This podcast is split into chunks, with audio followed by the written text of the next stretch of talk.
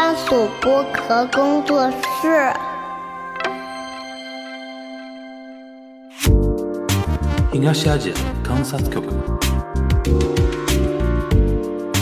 东亚观察局。东亚观察局。Hello，大家好，我是樊玉茹。大家好，我是安青。欢迎收听本周的东亚观察局啊。呃，新年快乐啊！因为今天是我们那个龙年新年春节之后第一期录东亚观察局，对吧？也是非常滚烫的一期啊。然后那个先先跟大家那个致上那个春节的祝贺啊，这个是怎么说？不管怎么说，龙年总归给人家一种特别不一样的感觉啊有啥不一样吉祥，啊，是吗？真的是吉祥吗？吉祥你再考虑一下。不是要看你 要看你的身位在哪里的。反正那个怎么说呢，就是不管怎么说，我们东亚观察局进入到第四个年头了，嗯，对吧？啊，第五个年头了吧？第五个啊，零。呃，应该怎么算？应该第四个年头，因为今年如果是做那个二四年五月份的话，应该是上线四周年嘛，是对吧？然后我们看看到时候看看能不能再组织一点什么活动啊什么的。每年组织一点活动还挺挺好玩的。然后这是一个，然后还有一个就是怎么说呢？就是今年我们想说，我那天脑子在想，我不是东京站我不是办过了嘛？今年如果有机会去韩国对，办一个，然后现在不是我们现在新加坡也免签了嘛？嗯，据说我们新加坡也有听友啊，对吧？这如果听到这期的，如果有新加坡的听友，可以在评论区举个手啊，我们看看，如果凑满个三四十人，活动就可以做了嘛，对吧？我们也可以看看到时候，哎，你新加坡去过吧？没有，你你你你也没去过，我没去过新加坡。因为很多人。我跟很多人说，我都没去过新加坡，很多人就也很惊讶，因为感觉好像现在新加坡去的人还挺多的嘛。但一般新加坡嘛，相对来说你不大会单独想去，对，一定要有点什么事儿，或者是比搭个新马泰啊，或者有工作什么，你单独专门去新加坡好像不知道干嘛去，不知道干嘛去的。对对对对对，所以说，如果大家听懂我这段话的意思了，如果有新加坡的小小伙伴有点什么资源、场地啊，或者什么样啊，对吧？可以可以考考虑考虑。我们东亚观察局也可以辐射到东南亚嘛，对对吧？好，那个废话不多说啊，今天我们聊什么？今天其实主要比较 soft 啊，因为过年聊聊你怎么过年的过年过节，哎，我们聊聊互相两个人怎么过年的。你今你今年过年我没什么，我我我没有我没有任何节目，家里宅着我，没有任何节目，就在家里宅着就在家里的。看书写书。对，你今年那个沙老师写书的那个计划有了吧？有啊，反正就是在在在动了，在反正在赶赶赶稿吧，反正在赶稿了已经啊。就是两两月份的话，就说是先把手上的有一本书的稿子，反正初步的先交掉嘛，是写的还是翻的？写的写的啊，写的写的，大概反正大概跟我们透露一下是什么样的类型的啊，反正跟谍海译文相关的，哦哟，哦哟，哦跟谍海译文相关的的。然后之后因为但之后的话，还是有还有一本新的书，另外一个书稿也要也要写，啊。所以上半年的话，估计就是在上半年出一本，下半年然后是不，我就上半年的话，整个上半年就是在赶稿的状态，啊赶赶稿的状态。整个上半年都在赶稿。然后，然后另外的话，就说是有一些翻译的书，也可能会今年，因为我翻文的书大概还还没有出的，大概有三本吧。哦，然后就看今年可能陆陆续续的也会出来吧，就是。嗯，那现在这种，比如说你进入到工作状态，因为我记得我们之前有一期我们两个人一起嗯跟那个马伯庸聊过一次，嗯他就说他进入到工作状态就每天固定要写六千字嘛。嗯，你是属于那种，比如说进入到工作状态的话，是有自律性很强的那种。呃，我觉得还是把它当做一个，就是一个。呃常态化的东西来做吧，啊就是说你还是因为你必须，因为讲穿了就是这固定的量就在这里，嗯。你每天必须去把它拆解掉、消化掉，嗯这样，然后的话，保持一个非常怎么说呢？你说你讲的就讲的好听一点，自律的，或者讲的讲的平常一点，不就是可能必须要把它变成一个你的日常的新常态。你每天干什么事情，就说是可能都是要有一个比较好的一个规划，不然的话，你不大可能就是说是能够完成。因为马伯庸是不了的马伯庸是写长篇小说嘛，长篇小说的话更加是这样子的。如果你没有一个非常好的一个自律。一个自律的这样一个模式的话，其实你很难做这样一个事情。然后我正好是过年前的时候，当时也跟他吃了个饭嘛，他们就是找我跟郑世亮还有，就反正就是一帮人，反正就吃吃顿饭嘛。然后他最近好像也是要动笔要写新东西，他那个跟跟他说两京十五日出日文版出，日文版了。然后然后他后来我这个过年前跟他吃饭的时候，他就说他最近在积累素材，肯定年后又又要写新的了。啊年年后又要写新的了。嗯，那因为你跟马伯庸不太一样的地方，他是小说家嘛，是，写小说，但你算学者，嗯，算学术这一块的，但同时呢，沙老师又不在那种，比如说大学里边有教职或有研究的那种课题，对，你你算比较算比较 free 的，对我比较自我研究的那种的。是那你比如说，你有比如说看书的，就是规划，或者说自己写书的规划，或者说自己学习的那种规划，因为这个完全是你自己按照自己兴趣是是来制定，你这个会有吧？会有会有。那你比如说你是，比如说目前有一个什么两年计划、三年计划，有这种啊？呃，就是两三年计划可能先没这么远，但但嗯但至少每年计划没计划。我就说了嘛啊，今年上半年就是呃两月份两底的话，一本书的稿子先就基本完成交掉，啊然后马上就开始新的一本书也要开始了。OK，反正基基本上，而且相对来说的话，我觉得，呃，人还是要逼一逼自己的，就是说是有有些工有些工作量，你可能就说没有开始之前，你觉得啊好像量蛮大的，但是你啊真开始做了之后，也把自己逼上梁山之后呢，就说是也能激激发自己的这种动能吧。就 OK，而而且我觉得有些有些时间上面来说，我觉得更加更加是这样子。其实嗯就跟之前。呃，也讲过嘛，二二年的时候，当时被关在格林嘛，当时关在格林里面是，那干嘛呢？你翻译书呀，就是你翻译一本书嘛。这样的话，就说是能够充分的把自己的时间能够规划好，能够利用起来。然后的话，呃因为我觉得，如果尤其是你这种相对来说你比较自自由，没有一个课题的压力，或者是有一个这种呃交工分的这种 KPI 的压力在你身上的话，我觉得你更需要自己逼。其实反而需要你有自己的一种对更需要明明确的东西啊，更需要自己逼自己，然后在这种状态之下呢，你可能还会有一些产出。啊。那你比如说自己的阅读兴趣和工作方向的那种兴趣，嗯，是有隐隐约约有一个线的嘛？就比如说历史啊、战争啊、情报啊这种东西是有一个线对，的。或多或少，或多或少还都是有一个大的一个背景吧，彼此之间可能会有一些联系吧。嗯因为我觉得从从做研究或者读书角度来说，我觉得最有意思的一点就是说是，你可能若干年前的。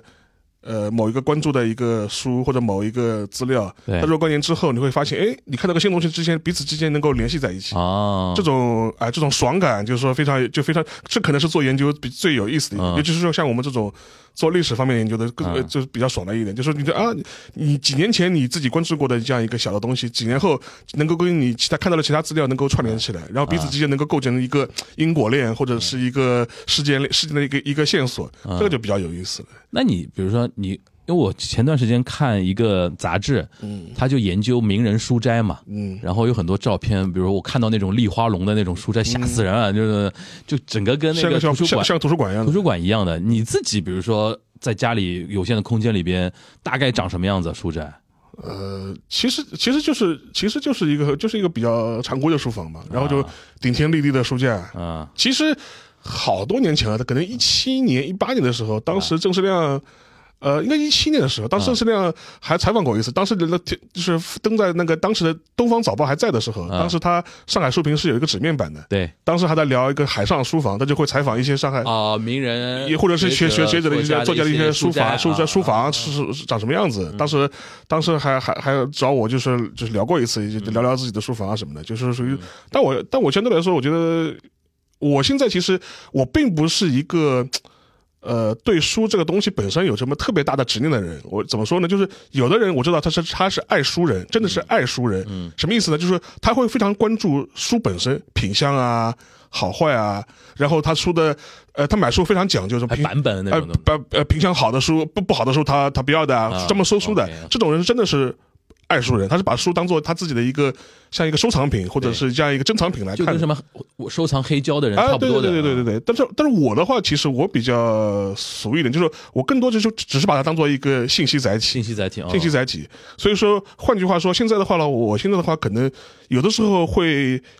嗯，更倾向于去找一些电子版的东西，嗯，建一个电自己的电子数据库。我觉得这样的话，从我做做研究角度来说的话，我觉得更轻便，更方便，嗯更方便。当然了，有些书你找不到电子版，那你就我甚至有些书我就是没有电子版，我自己我自己会做一个数字版。啊，然后好处是什么呢？这样的话，你随时随地你都能够去研究去看，哪怕你在出差啊，你在外你在你在国外啊，带个电脑打开来，你就基本上你的数据库你就能自己能看了，不会耽误你的一些写作啊或者是研究啊。所以说我这点角度来说，我没有特别大的执念。所以说。呃，有些东西的话，你说它如果如果它一个它一个数字版本的话，我觉得也挺好的。我不会说啊，我一定要买一个，呃，实体版放摆在书架上面，然后看得自己很开心。嗯我没有这方面的执念。你对那种比如说名人的那种工作室啊、书斋啊这种会好奇吧？会看到这种东西吧？会看看，但是，我觉得其实我觉得关键还是两种，就是这种东西呢，一种是拍给别人看的，一种是自己用的。哎我觉得这个概念还是不太一样的。嗯，你你看看小红书上面啊，看看书房啊对，网红书房，感觉是很好。家具都很嗲嗲的嗲的，我灯光美，灯光美嗯。但是我觉得更多还是从要从还是要从实际用的角度来做，嗯你作战当中对吧？怎么样顺手，啊可能更重要吧？我觉 OK 得。OK，嗯哎，我觉得说到这边，其实大家可能也很好奇，以后让我们沙老师有机会拍个 vlog 的，嗯是那个是这叫怎么说，room tour，？room tour 对吧？搞搞一下对吧？嗯然后大家应该，而且我看到你有的时候会发一点那种照片嘛，是。比如说你的那个装饰的物品里边有一个什么，突然一个签过名的棒球啊，对对对，上面那个 club 啊，那那种东西，这种是也是一个书斋装饰的一种趣味在里面，趣味趣味啊趣味。还会有酒啊，有啊，有啊。有酒的、有酒，呃，为什么聊这个呢？这次不是我那个春节期间嘛对，去陪我，其实也是主要是陪我妈啦，嗯。去旅游嘛，然后打卡了那个，待会儿我们可以讲到指导，啊，所以说你现在就是等于是术指导。等于是你嗯，你现在已经去了三次了，哦，对，从从十二月嘛，十二月、一月、二月各去一次，然后现在脑子每个月打卡，脑脑子里边已经在想三月份去哪里了。不过这次是这样的，就是说，呃，一个很巧啊，就是我多年前嗯一个合作伙伴，就当时我是做一些日本的 IP 引进的内容的一些工作嘛。那个时候的一个合作伙伴，他是个日本人开的一个公司，然后那个社长也是个日本人，嗯。比我大个大概十来岁，十十几岁，今年大概五五十多一点嘛。嗯他去年把原来那家公司给卖了，嗯。或者说被收购了，嗯。然后等于是拿了一笔钱嘛，财务自由了嘛。嗯但是呢，这种连续创业者是不甘寂寞的。你说拿个几亿日元，然后突然退休了，他也不肯，对啊？然后，但是呢，他又签了竞业条款，啊，他不能去同行业，不能去再做原来那个行业了。嗯那因为很正常嘛，因为收购你的人不能说我给了你一笔钱，然后让让你又变成我的 rival，对对又成我的竞争对手，那是不可以的。他等于是若干年，若干年之后才能做这个嘛，他等于是闲着没没事干对。然后我十二月去去年十二月跟他就等于时隔几年在东京碰了一下头，我就问他，哎，那你现在在干嘛？他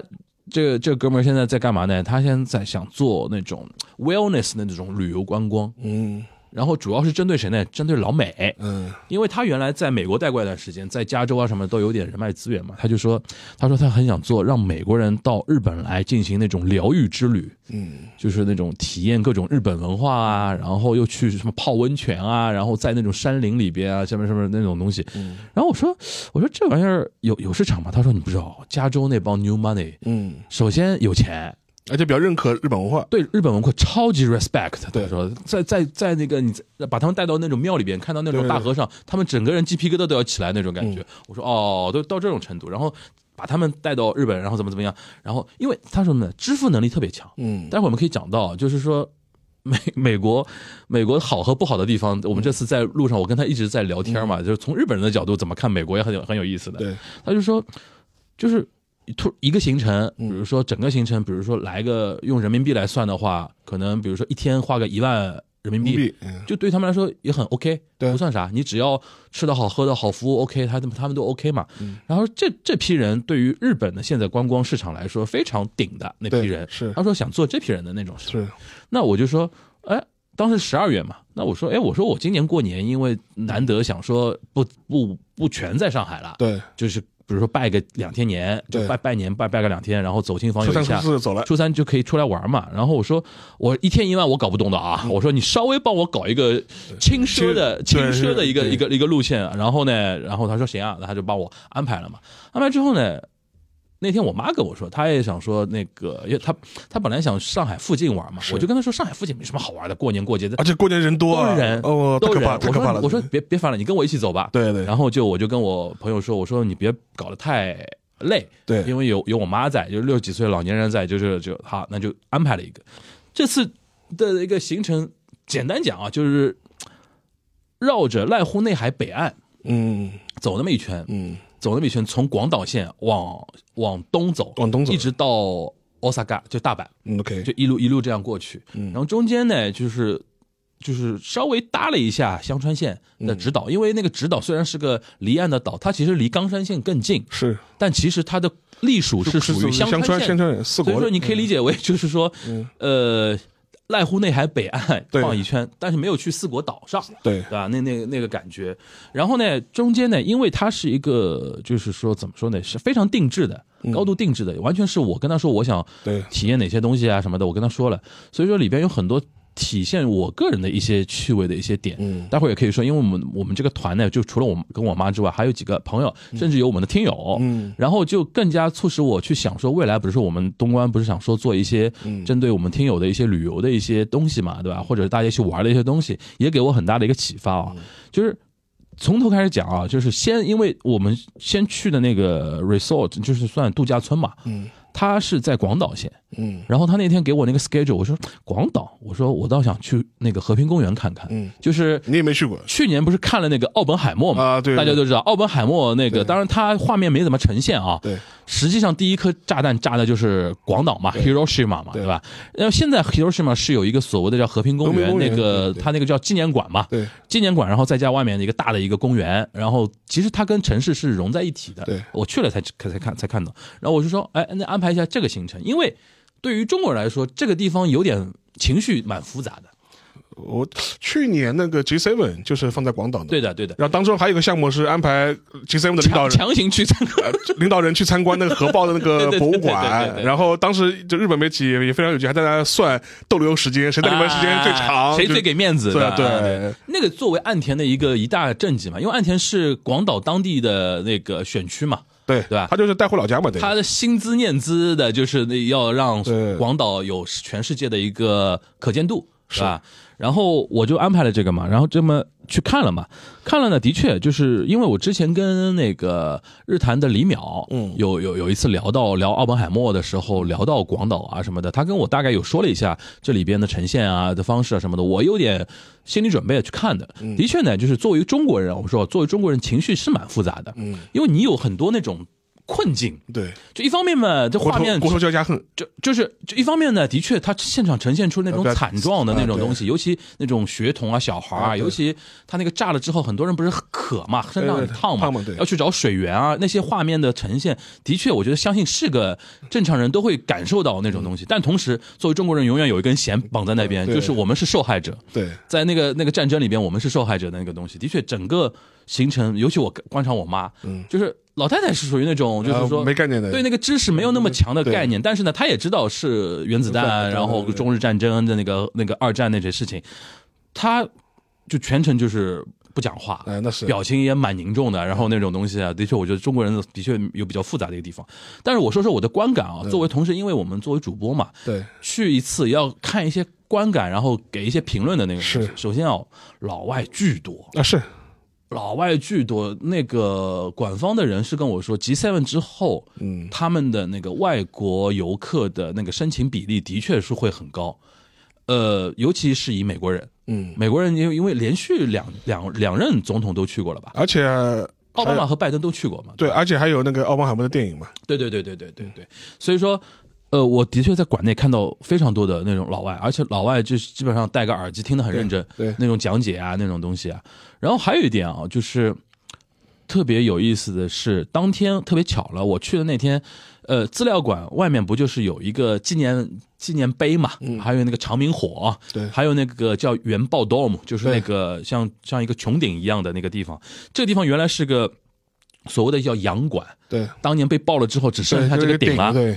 现在有点有点只剩这个了。然后原原爆点光 zero，对对对对，然后呢，那块地方呢，等于是大家平时看新闻画面的时候最有。最有感觉或最有印象的一个地方嘛，然后那地方今天那天巧了，我就出来就看到会很多那种 camera，嗯，那种摄影机啊什么的，我一看就是媒体的人。对，后来我说我说今天什么日子嘛，有没有什么也不是什么正经什么大日子啊什么的，怎么会有那么多媒体？后来一看是有大概几个南美国家的那些政要啊。访问广岛，啊。然后同时再有一个联合国下面的一个什么组织的一个。高级事务官员，嗯。他们好像是一批，我不知道是开什么国际会议啊，他们访集体访问广岛那边，然后就看到很多在献花嘛，嗯。献花上面写着，比如说哥伦比亚上议院议长啊什么的那种东西，其实都算国家算议呃那个怎么说呃那个国家领导人级别的了，然后在在在在线，然后我就跟那个当管方啊和一些人啊在聊啊什么的，我有个意识到一个东西，即便你说我们中国游客啊是冒着那种非常复杂的那种心情来看那种东西。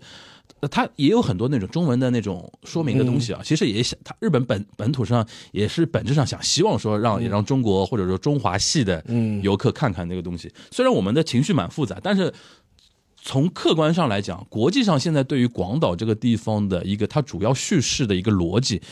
不是从那个历史的角度切入的，而是从反战和反核这个角度来切入的。对，因为我看所有的献花，他提的词啊什么的，他就是说嗯。反对战争、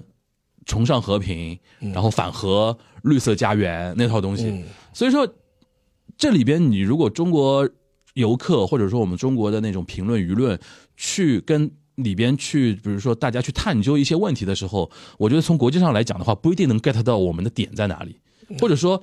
主流并不是我们所思虑的那种东西了。就是相对啊，就广岛我没去过，但是我去过长崎，长崎啊，我去过哪个大崎，然后当时我也去过长崎的那个第二颗对，那个。长长崎的那个那核爆弹纪念馆我也去过，然后也去过，它也有个和平公园，当时它也是，因为它那个地方就是就是当时的一个原爆点嘛，嗯，当时一个瞄准的一个原原爆点。当时我当时是是去那个长崎那个那个和平公园，我当时是关注过一些，它蛮有意思的。它它一方面当然也会讲一些长崎当时被核爆之后的一些呃惨状啊、一些情况啊、现场情况是怎么样，它甚至会有一些场景的一些复原啊，然后展示啊什么的。但是我印象比较深的，我当时就观察过，就是说长崎那个原爆馆里面的一些它的一些历史背景的一些描述方式，蛮有意思的。就是说，他会既讲那个长期原爆的这样一个过程，嗯和之后的带来的一些后果，同时他也会有一部分他是讲那个就是整个战争的背景的。嗯当中我他我当中留意过一点，他就会他会拉他在大厅里面他会拉一个战争时一个大世纪的一个年表，对他是从一九三三一年这个九一八事变开始拉的，对对。一直拉到七七事变，然后一直拉到然后拉到一九四五年蛮严谨的，这这长我就被炸，所以当时我当时这个表述本身的话，我就觉得，嗯，长期相对来说可能像相对来说，他可能是因为他之前的相对来说历届政府可能相对来说比较偏左翼一点嘛，嗯。然后所以他这个表述上面呢，相对来说他会把。长期原爆跟整整个一个战争的一个大的背景全部嵌在一起来讲，嗯，所以说我觉得相对来说，它还会给一个比较好的一个背景的一个铺陈，就是说你根本你为什么会有原子弹嘛？那是在对对。我们从一九三一年从31年开始聊从一九三一年九一八开始讲，对。甚至我我也留意过，就是说是它里面它会它也会提到一些，就是说是，呃，就日军在战争期间的一些战争罪的一些行为啊，就比如说一些什么对中中国对重庆啊、武汉的这种轰炸啊，就类似这种，它也会它也会它也会提到，包括南京大屠杀啊什么，他也哦，会。那长崎比广岛要更为那个重视这一块儿。对，这样这样我这样当然可能跟长崎它，因为它这个城市的背景相对来说更复杂一点嘛，因为它原来本来就是一个对外的一个对外港口城市。窗口，然后在我我插一句啊，这两天有对对对对有有福山雅治有福山雅治那个出来的。的，呃，你你先说，你先说，我们可我们可以待会儿可以说一下长崎的背景啊，然后然后长崎，因为长崎它一直是一个日本当时对外的一个口岸嘛，而且尤其是在江相当于我们的广州吧，对，尤其是在那个长那个江户时代的话，江户幕府时代的话，它是变成了一个唯一一个对外的一个口岸。就有点像我们清朝一口通商，就是广州港，广州十三行嘛，对，然后它那个比那个比用比广州其实更加的严，嗯，它是把一帮洋人全部是圈在一个岛上面出岛嘛，然后你去那边长期现在你可以去参观的当时的一些交易的一些洋馆，它是个唯一的对外的一个口岸，所以说。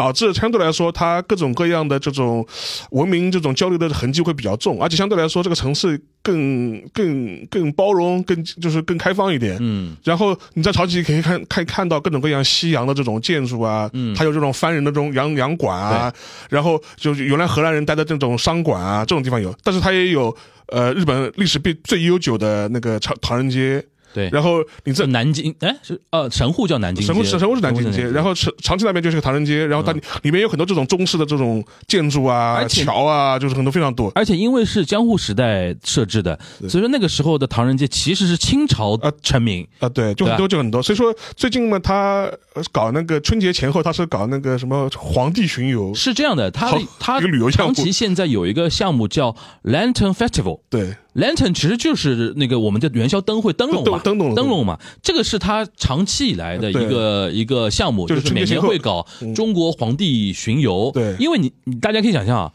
因为刚才沙老师讲的那个背景，江户时代它是唯一的通通商口岸，那个时候他们对于中国人啊，就是清朝的印象就是辫子啊，就清朝，就是辫子，然后服装，然后呢，你可以想象那边其实居住的很多对。清朝的那个臣民住在那边做生意也好，做什么，很多时间久了之后呢，就扎根在长崎，扎根在日本，然后才有了唐人街这种东西。是。但是他们的文化完全是满清的文化，嗯。所以他们就是过年过节就想到什么舞龙舞狮是一方面，这个就是皇帝嘛，对对对，就是当时的皇帝就是清朝皇帝的那种想想象的那那那种样子。然后这个呢，Lantern Festival 这个概念呢，就是 Lantern 这个过元宵节啊、过年啊、舞龙舞狮啊，这个东西在长崎、在神户、在横滨这些港口城市，其实是一直延续着的。对。然后呢，今年有个什么特点呢？就是这个巡游呢，本来可能找一些，比如说。不太知名的啊，或者怎么样的一些人当替替身演员搞一搞，做做做皇帝啊什么的。今年搞大了，对把福山雅治叫来了。对福山雅治因为是长崎出身的，对长崎出身的顶级异能界的人。对然后呢，他今年特别给面子，然后回到自己的家乡进行皇帝巡游还。找个还找了个女明星啊，仲沙一里嘛，仲沙一里对仲沙一里，她也是长崎出身的是一个女演员，等于是今年非常豪华就是，两个那个艺人界的人士扮演皇帝皇后扮演皇帝皇后。然后我看新闻呢，有的人从早上什么六七点就占位子了，对然后这个消息呢，这个新闻画面传到国内呢，我们国内除了有有些人不不明就里，觉得为什么还是清朝皇帝的那种那种东西呢？其实就刚才沙老师讲的那种历史逻辑，是因为这样。其实长崎、神户、横滨这些传统的港口城市，他们有些地方的一些中华传统文化保留的非常原始，对对吧然后其实当然就说句题外话，就是原来。就江户幕府晚期的时候，当时还有过一个长期的一个奉行，就是写过一本书叫《清俗祭文》。嗯，他就是通过观察在长崎当地的一些清朝的满清风俗，对吧？商人去了解中国的风俗，因为当时江湖人也会觉得，他说：“哎呀，好像跟我们原来印象中的明朝好像已经不太一样了，中华头发辫子怎么那么啊？就是中华衣冠好像已经就是已经不已经已经已经已经流失了或者没有了，就是当时所以大家叫清俗记文，就就描述过当时十九世纪初的时候嗯他的一些观察吧，就说这蛮有意思的。但是当时他就是一个长期的奉行，对，所以说这也是能体现出长期的他这样一个历史的一个地位。所以说还这是这这是这是这是历史背景。然后另外一个就战后的话，长崎市的一很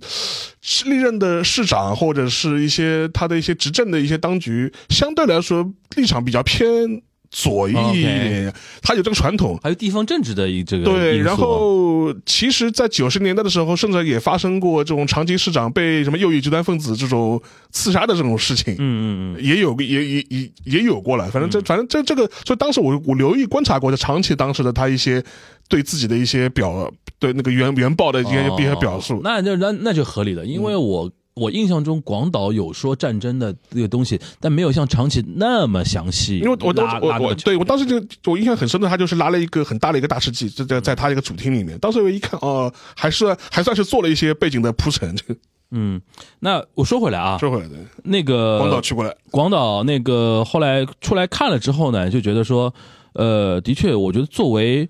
呃，就是怎么说怎么说呢？就是因为我觉得现在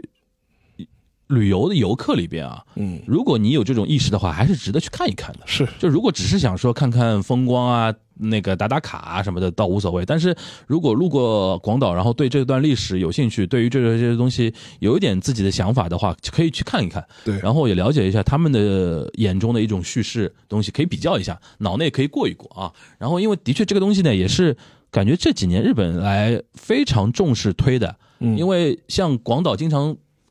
几挂霹雳嘛，就是自我。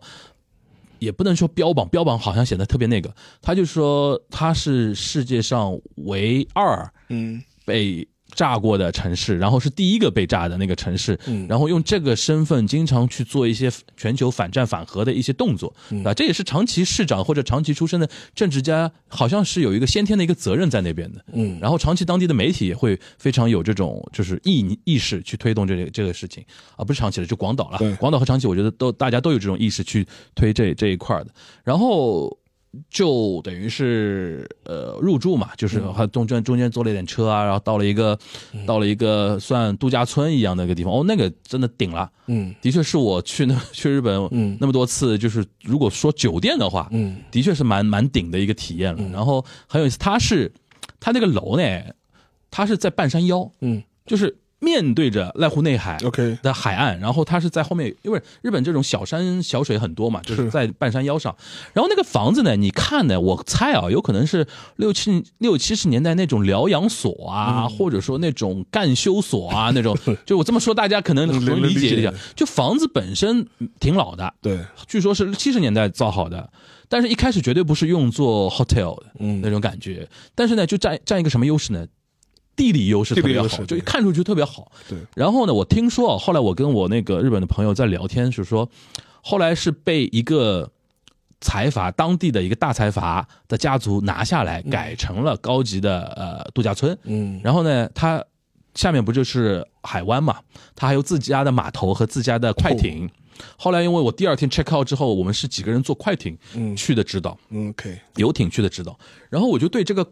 这个这个家族很有兴趣，我就聊了，我就说这个家族什么情况，能拿那么好的一个地方什么的？这个家族是说当地他是坐船，嗯，对，做船业的，做船业，而且是代代相传，就是说在当地是蛮有，是上海人叫 lesson 啊，嗯。就蛮有怎么说呢，蛮有背景的一个家族。然后到了下一代之后呢，就是他的可能长女啊，嗯。还是次女啊，到女儿这一代就觉得坐船福禄赛就是那种不想做了。又又土对吧，又又脏的那种那种东西，然后觉得不好玩，然后自己就想做观光这一块然后开始转型，然后等于是等于是集团公司下面有一个子公司嗯。来做观光这一块儿然后把这个地方给拿下，然后做做起来了。然后我那天聊的时候，我们有一个有一个就是就是呃日本的一个就是。给我们做介绍的这么一个人啊，私底下跟我瞎聊，他说，他说我，他说，他说 c o s 他说我没有证实过，但是有可能，他说他是广岛本地人，他说你知道有一个东西叫村上水军嘛？对对姆拉卡米水军，对对，我我第一次听到这个东西，这这是战国时候的对我说村上水军什么玩意儿，然后我就查了，对，其实水军就是海贼嘛海，贼嘛，对，就是海盗嘛海。盗的，他说我，他说我瞎猜啊，这个家族啊，估计跟很有可能是跟这种海盗的后裔。他说不然不然怎么可能会有那么好的那些资源嗯去垄断，比如说坐船啊，然后一些地地段啊什么那的东西。然后我就查那个村上水军这这这个词儿嘛，其实，在当地。并没有大家想象中那么负面，很多人还是以说我就是村上水军的后裔，对就是呃为标榜的，你知道吧？就说明你是几摩多，就就是 local 非常 local 的一个象征，对这个东西。然后哎，关于村上水军，那个沙老师能补充啊？就战国战国时代啊，那很早了就，战国时代的这种四五百年前了？就战国时代就是当中，他他们类似于，你可以说他会做一些海海盗的事情，但另外一方面的话，你也可以把它理解成这种地方的豪强，嗯，然后他们也是游走于各个大明的政治势力当中的。嗯。等于就属于这种谁给我钱多，我帮谁，就是就就就是对的就是对的就属于这种感觉。他真的是后来我看那些介绍，就是说，比如说一开始先用那种抢劫，对。抢劫商船、民船，先立威嘛，立对立威立住之后呢，就开始收保护费，对。就是你要让我不抢你可以啊，那你交点钱，但是他为什么能够源远流长或者长那么长？的确呢，也没有说就是怎么说竭泽而渔那种感觉也是有可持续发展的那种感觉的对。然后就是延续到可能广岛市、广岛那一带，很多现在的广岛那个本土的那些人啊，往上追溯，可能多多少少都跟村上村上水军有点关系的。对这等于是一个闲谈嘛，那个杂谈那个而且原来广岛那边也是比较重要的日本海军的那个嗯主要的基地嘛。因为濑户内海这次我第一次亲身接触那个濑户内海的那个水啊，对，的确，你比如说内陆海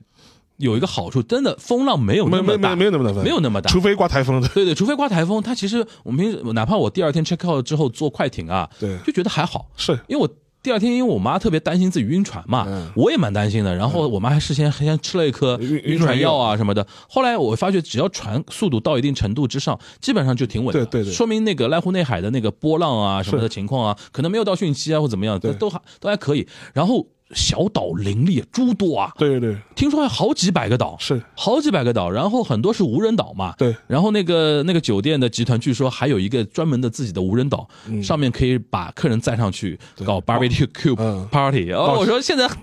太会玩了，这个这个东西太会玩了。还有一个，他们还集团里面还有一艘，还有是。有一艘船，嗯。这艘船上面是用日式的那种木质的那种装修风格造了，就造了一个像小型的一个游轮一样的，上面大概酒店房就做成一个酒店了，船的一个酒店，然后将近二十间房间，不多的，然后就可能有三晚四天，嗯。四晚五天的那种在濑户内海巡游对。的流程。然后我一问那个价格，非常吓人啊，就是十七万人民币。住四晚，好吧，我就说，我就说好吧，然后就打听了一下，然后据说，即便是这样，要要定也要提前半年定，因为这半年是定满了。我说，哎呦，隐富阶层还是多多的还是多，还是多。不过那个那个 pamphlet 那个那个资料我看了一下，的确非常极致的一种体验啊。然后那这就是那个呃第一站第一站度假村那个事儿。对，然后呢，就要说到一个什么呢？这次我我还挺开心的，就是骄傲的。就一开始，呃，他们给我组那个 schedule 的时候，我重点说，我想我说我想去指导看一下，对，因为最近这两年很关注上海这边，比如说看看展啊、啊美术馆、博物馆那些东西，我就想说，哎。濑户内有个很有名的，就是濑户内大地艺术节嘛。对濑户内海大地艺术节和越后汽油大地艺术节，虽然今年是越后汽油，但濑户内是有些常设的那些东西，尤其以指导啊、小豆岛啊这些为主。然后上面最有名的就是那个草间弥生那个南瓜嘛，南瓜嘛，对，南瓜嘛，我我就跟我那个合合作伙伴，就是我就跟他说，我说你帮我指导放一天的行程，我要在岛上这几个美术馆好好看一看。然后那个我们那天就是从酒店 check out 之后，坐了两个小时快艇，就直接上了直岛，然后上去看，比如说那个安藤忠雄设计那个什么地中美术馆，对，然后那个 Benesse House 那个 Benesse 这个公司，待会儿可以讲。然后他们的一个美术馆，然后还有韩国顶级的一个当代艺术家，那个叫李宇焕。他的美术馆，就因为有李宇焕美术馆在，好多韩国人游客，哇的。然后为什么指导对我留下非常深刻的一个印象？因为原来指导就是一个高龄少子，叫过书地嘛，对，就就没什么人了。这个岛上其实就是只剩老头老太太，年轻人都已经走掉了，他岛等于荒掉的对这么一个岛。然后就讲到 Benesse 这家公司，Benesse 是日本非常知名的一个搞教育培训的一个一个公司，然后它的总部是在冈山县，其实就在附近。对，就在附近。然后就是几年前，他可能基于某一种。几摩多啊，就是本地企业的一种社会责任，然后再加上他的一种业务模式的一种拓展，他就主动的把指导进行一个艺术改造再开发嘛。那边几个很多一些艺术改造的一些岛啊也好啊，整个艺术节也好，背后都有 Benesse 这家公司的一个影子在。哦，我那天去指导上，我就非常感慨，就是说，就你想，而且他搞教育培训，这个东西又让你体会到艺术跟孩子跟教育的那种关联，其实对他来说也是一个逻辑上是顺的嘛。嗯，然后 Benesse 他自己有一个在岛上，他自己有一个呃呃美术馆里边放了很多，包括中国、包括那个美国、包括各国的一些当代艺术的那些画和装置也好，在里边展览。然后他同时资助了，比如说像那个安藤忠雄啊、草间弥生啊、呃李玉焕啊这些亚洲顶尖的艺术家在那边的作品，或者说呃场馆的一些落地呀、然后他自己在岛上还有一个酒店，叫 Benesse House。我一问，一万七嗯一晚，也很也很刺激啊，也很刺激。然后呢，就是啊一万五一晚也很刺激。然后他有一些那个 special 的，就是入住这个酒店的人，他可以比如说有免费的巴士啊，可以带大家去各个呃美术馆里面去看什么的。然后这个酒店本身据说也被设计成了充满了 art 的一些酒店。呃，东西，比如说在里边餐厅啊，你的房间啊里边有很多只有入住这家酒店的客人才能欣赏到的一些艺术装置啊，什么东西。然后我那天就观察了，因为我是没订上那个酒店啊，然后也订不起，然后我就看到那个大巴嘛，然后我就看哇，都美国人，嗯，都是金发碧眼的那种老外，不不不一定都是美国人，但听口音应该是美国人。嗯，就是因为他那个大巴是酒店专属大巴，别的客人是不能坐的嘛。坐的我一看就上上去的人到底到底都长啥样，基本都是美国人，嗯，基本都是美国人。然后呢，那个黑头发的呢，基本上都是呃台湾、香港跟韩国人。韩国人对，这个一听就听得出来的，因为香港游客就是一讲话，我们呃我一听就听得是那个，还我还跟他对话了，就是他说你哪里，我说上海的，然后我说你香港啊，然后然后还有台湾游客啊什么的，一听听得出来，韩国人特别多，嗯，韩国人就认，比如说李宇焕啊，然后他会来打卡，同时然后他把整个岛给玩一圈。我那天逛了一圈，累归累啊，然后就特别感慨，就是艺术这个东西会让一个如此名不见经传的一个小岛，现在成为全球的热门旅游艺术爱好者的打卡圣地。对这还不是说是大地艺术节的举办年啊。对，如果是举办年份的话，我相信人肯定更多。对，对，然后在这个岛上进进出出，然后那种交通就是我们是坐游艇小游艇上岛的嘛，走的时候是坐那个 fella，嗯，就是那个大大的的那个还可以上车的那种，那那种，然后都是年轻人。都是那种，比如说年轻人比较多的，就是那种，比如说像亚洲的那种、东亚那种背包客游的那种年轻人，对就非常多。哦，我说这个岛瞬间就充满了很多那种活力嘛，而且就不得不说，我今这次去的一个感慨啊，因为我们之前之前不是一直有说说。日本经历了平成三十年，嗯其实年轻人已经没那么卷了嘛。嗯这次也有印证，是吧？嗯这次出非常出乎我意料的是，我在这一个行程里边，因为去的都是所谓的叫地方嘛，对，气候嘛，原来都待在东京待得多，差一点嘛，大阪都算大都会的那种地方，在那些地方，你说年轻人多很正常。对，这次我这一路下来啊，居民当然是年老的那种老头老太太，有有有些老太太人都缩了一点点了，还在那边开车了，我都怀疑那那个有没有安全的那种顾虑。但是只要是服务窗口行业的人，都是年轻人，嗯。而且超年轻，嗯。而且每个人就是感觉对这个工作充满了很多那种自豪感。嗯比如说他在一个非常好的一个呃度假村做前台做服务员，他会觉得说，哎，够了，对对吧？收入肯定在当地水平应该说也不差。对，然后那个美术馆的那种工作人员 staff 什么，都是小年轻，嗯都是小年轻。然后我就想说，哎呀，的确，你说没有想象说，是我想我原来想象吧，日本年轻人不应该都在都会区嗯干着那个工作，然后农村地区啊或者乡村地区都是。就是什么卡索卡索基，都是没什么人的嘛。然后难得来一个那种服务业的人，都是比如说旅馆里边的女将都是老太太，然后出租车司机都是老头子，可能都是这种感觉。哎，这次年轻人非常活跃，嗯然后那些窗口行业的人都是年非常年轻的人，这是我一个非常大的一个感受了。嗯，嗯，然后是指导，指导没有住，知道没住，然后就直接上岸去冈山县住了一个酒店，嗯。然后最后是去到神户，嗯，最后一站是去到神户，神户我也是第一次去，就讲到没去过啊？没之前没去过神户，因为因为我印象中神户就就为了吃个神户牛嘛，我是哦，我最近我到哎，我一月份的时候倒是去过神户，我也刚刚去过。哦，你去神户是玩就就就就就是晃一圈就晃一圈，就晃一圈？就晃一圈。，对，我是喂喂，鸽子，但其实神户我蛮推荐了那，是很很洋气的一个城市，就是首先它是个港口城市，很洋气就跟那个刚才说的长长崎横滨有点像。然后它那个那个港湾湾区啊，湾区那那一块儿造的非常洋气，是而且其实呢，而且我观察了一下，它靠近湾区那一片儿，不是有很多那些高级的酒店啊、游轮码头啊什么的对对对对。然后它往后退一个 block 的那个地方，都是高档车的 4S 店，是说明这个地方的人收入可以的。呃，我当时我住的那个酒店是他原来一个神户当地最老的一个酒店，就西洋式的酒店。嗯它那个很妙，他那个酒店的话，就是说是那个位置，就是说是是原原址，嗯但是他那个楼是重新拆掉、重新建的，嗯，就建完之后就变成了一个摩天大楼，等于是就都市更新项目啊，。都市更新项目。但是那个酒店还是说我，但是我我们还是继承原来那个酒店的，还是在原来那个址上面。嗯它就是可能可能二十层以下是办公楼，它的酒店是在二十层以上的。嗯嗯嗯，然后反正当时让，但他还是会以以继承他原来的那个酒店，就是为他的传统嘛。对，然后当时也去，当时换了个，后来而且我当时那个我那个区域是有点类似于一个高级写字楼区 CBD 的这种这种感啊，觉。还比较偏市中心的一个地方。偏市中心就它，但它离那个海湾已经很近了。嗯然后后来，然后逛，我到走了一圈，旁边的话，这种好的这种百货啊，或者是这种大的这种名品店啊，也非常多，就是东京有的那些高级的东西，它它其实都有它。全部都有。但是呢，它是个迷你版东京，对，我觉得它这点非常好。它它位置更小一点，它位置更小，而且其实它人口没有那么拥挤。对，而且而且我当时那个区区域的话，我发现有很多这种。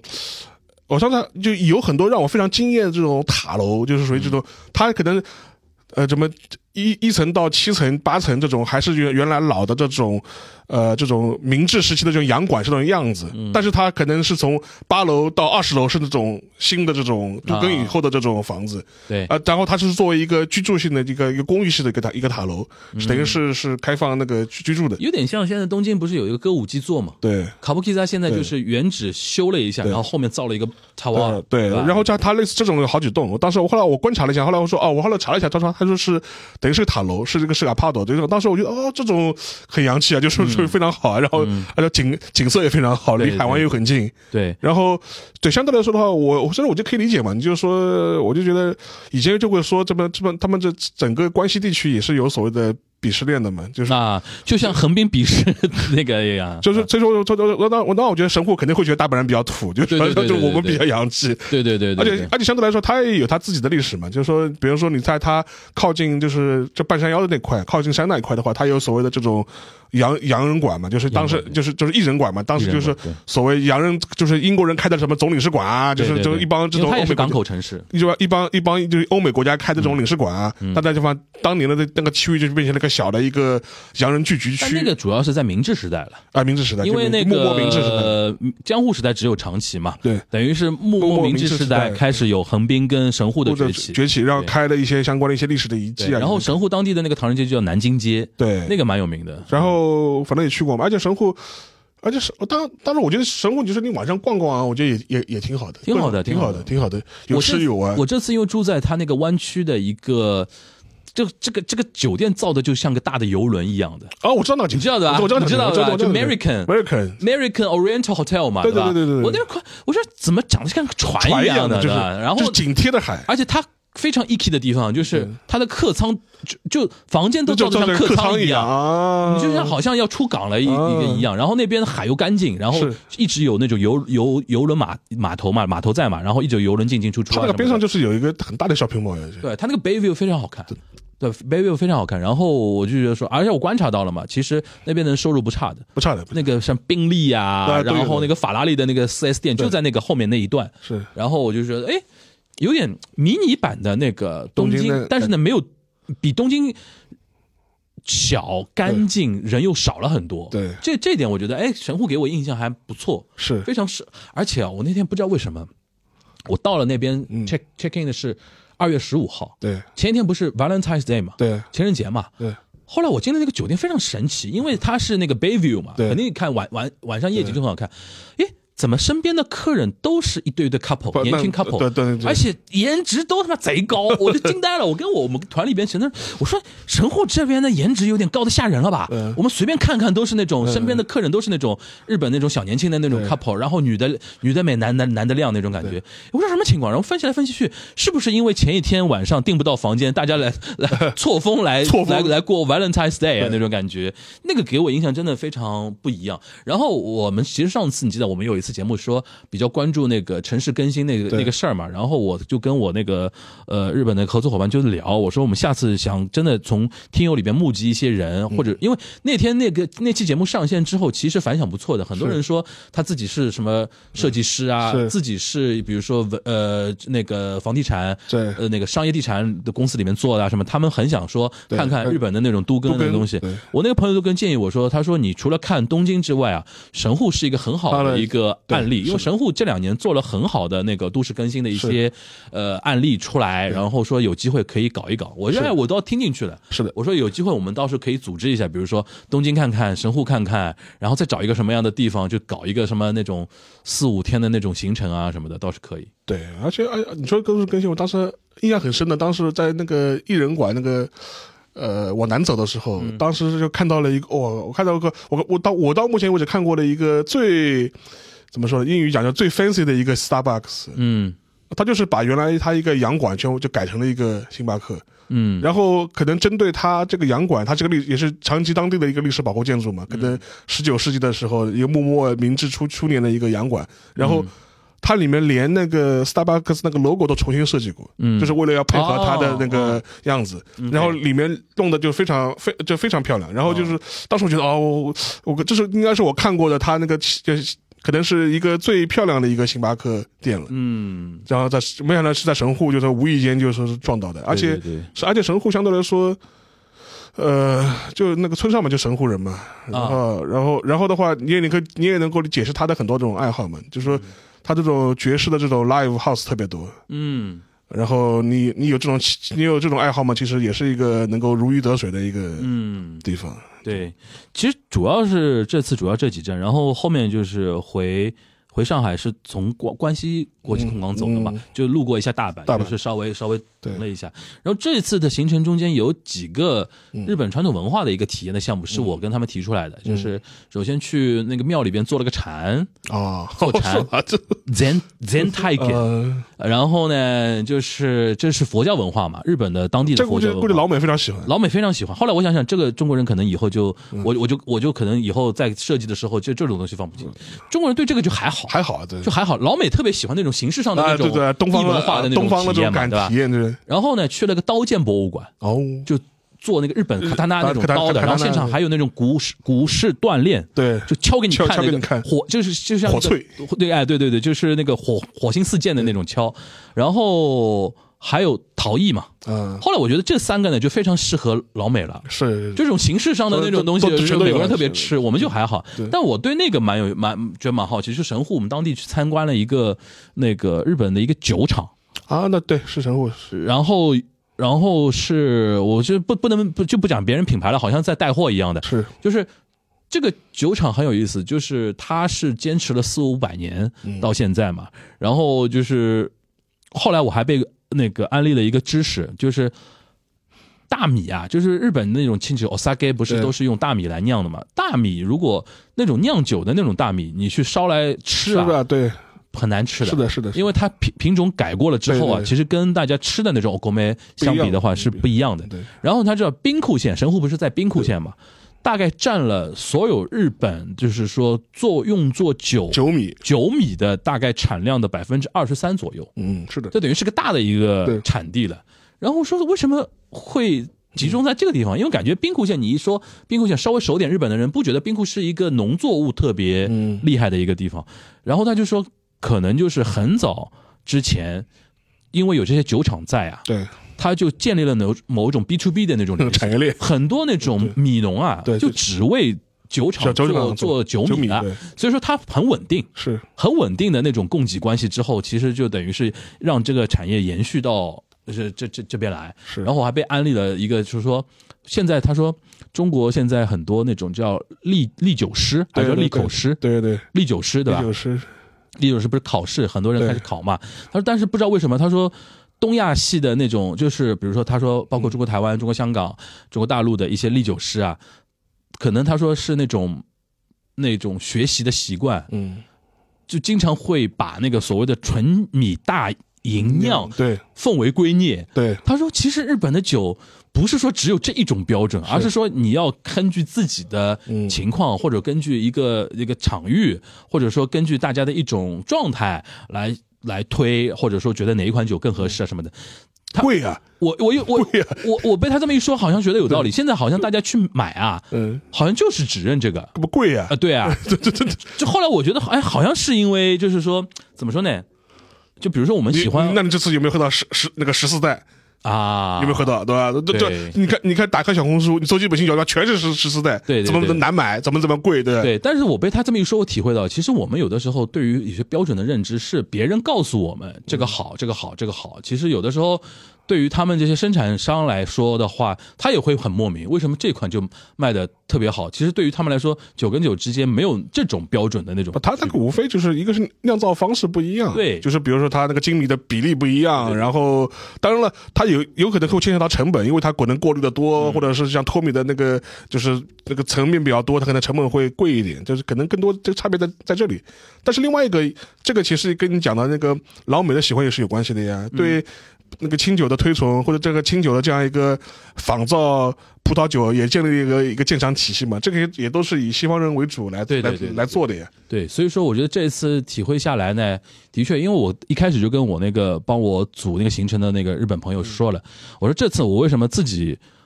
不着急说招募大家一起来玩，而是我自己要花钱过来我先我。先体验一下我觉得我先体验，然后从中国游客的角度进优化，check 一下，啊，诱惑一下，跟跟你到时候说一说，比如说什么东西是中国人特别吃的，坐禅就算了。对，坐禅就算了，什么东西是欧美人吃的，我们我们以后就这样，就是像这种东西，我觉得以后也是，比如说中日之间，比如说大家玩啊、民间交流啊什么的，其实要注意的。其实我这么一说，他也意识到了，是的。就他会会觉得说。日本人都以为以前以为 omotenashi 不是全世界都一样的嘛？对对对对我把最好的东西给到你，对但是他你眼中的最好，对我来说不需要。对，中国人，你说佛教文化，我们都自己觉得自己佛教文化最牛逼了，还看看你佛教文化干嘛呢？我去我去普陀山烧香就可以了，对啊就就就就不来日本烧香了，这就感觉做陶，你就最做陶最明显，因为我妈年轻时候在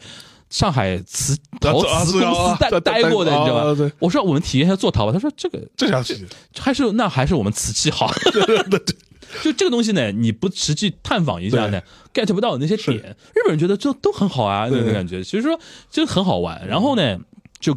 就是说怎么说呢，还是不得不想一想说，我这次最大的感受就是，我跟我那我那个日本朋友说，我说我就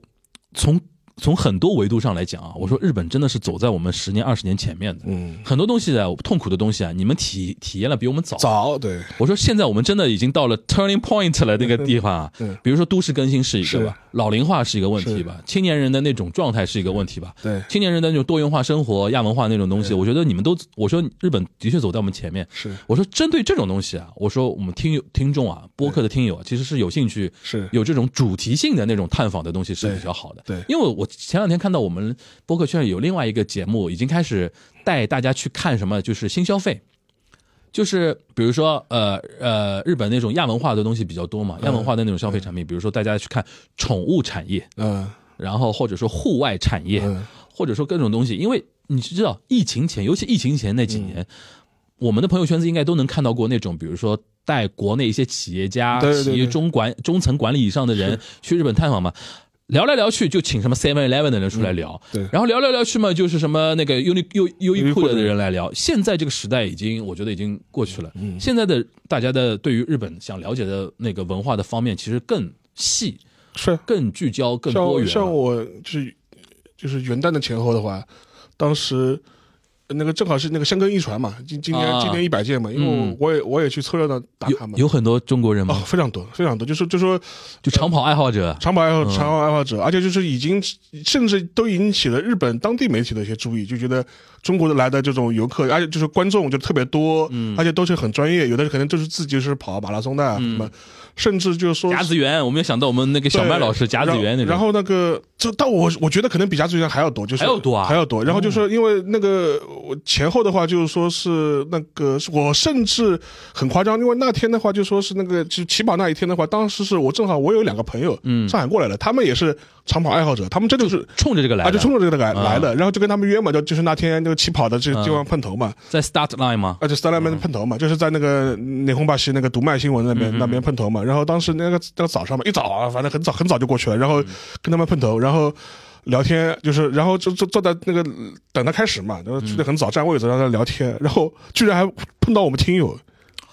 东关听友，东关听友。从从国内过去啊？从国内过去，呃好好像是南京的吧，就是一个、哦一一个女生，然后她她她就是突然就是打招呼，她说啊，请问你是沙老师吗？我当时 惊呆了 这个她说哟，听你的声音好像好像是，当时我就哦，可以可以，嗯然后后来说就就就就是。已经可以变身识人了，就是属于这种。后来他，后来然后他就说正好也过来嘛，所以能看出来这个确实非常比例非常高，嗯而且国内甚至有一些。国内，因为国内有一些专门的这种运动类的或者跑步类的这种播客嘛，嗯，然后他们甚至也会组，他也不叫组织媒体吧，对吧？就是他会组织，就是说是爱好者一起去，就跟大内密谈组织大家去 Fuji Rock 是一个意思，是就只不过一个是运动的，一个是音乐的，呃，是而且所以说，所以我就从从这个角度来说的话，我觉得就跟前面提的，他这种细分的这种爱好，可能可能这种都开始越来越多，越来越多。挺好玩。所以说，我觉得最后，我觉得听到这边啊，就是真的呼吁大家啊，就所所以听到我们这期的听友啊，嗯，建议大家在评论区里面说一说，比如说你对日本的那种非常亚文化的那种多元化的那种爱好是什么点？是呃，我们看看，如果那种比如说热评比较集中的，是不是我们下次可以专门为设计一下啊？就每次去，你不能老是什么哎看樱花去，对然后什么什么看红叶拍一拍，然后泡个温泉，也就这点事情了。对，就是 对吧？你你樱花今年开这样，明年也开这样，对吧？对就是看看是有什么样不一样的一些，尤其像那种人文、历史文化、亚文化的那些东西，我觉得特别有或者这种体体验类的，就是对，跟这个社会的变化紧紧紧紧相关的，是就是我看看到时候有没有一些很好的启发，放在我们未来的一些计划里边。是我是个人很想说，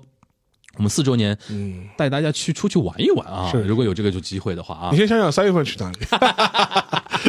三月份听着啊，四国其实可以去，四国其实可以因为四国的话，但是四国呢，一就是你一般不太会单独去，因为它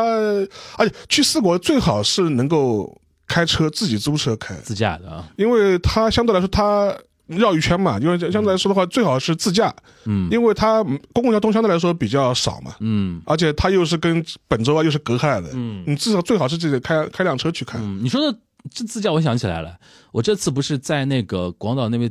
地那那个濑户内那边不是住在那个半山腰，嗯然后发了点照片发朋友圈嘛。我有朋友提醒我说，他说那里是国内很多骑行爱好者的圣地。对对对对，因为他很多岛是用桥连着的嘛，对对对对很多人是说一天就骑骑骑个岛，对对对对对，然后跑到那个海对面的那个岛上去泡个温泉住一下呃那个呃那个冰口龙介驾驶我的车，啊、就是在拍拍的就是那里，哦，还可以驾驶我的车圣地巡礼。他拍的他拍的就是就是那里，OK，他拍的就是他拍的就是那块。，Drive my car，Drive My Car，他拍的就是那块，而且现在就是日本啊，就是他们日本本地，他们现在很流行一种呃，也也是种新的这种，跟他就是比方说很流行去濑户内海，可以在四国，也可以在北岸，就那边、不是不那个那边就是干什么的呢？就是学学驾驶开车，啊，驾驶，他是那种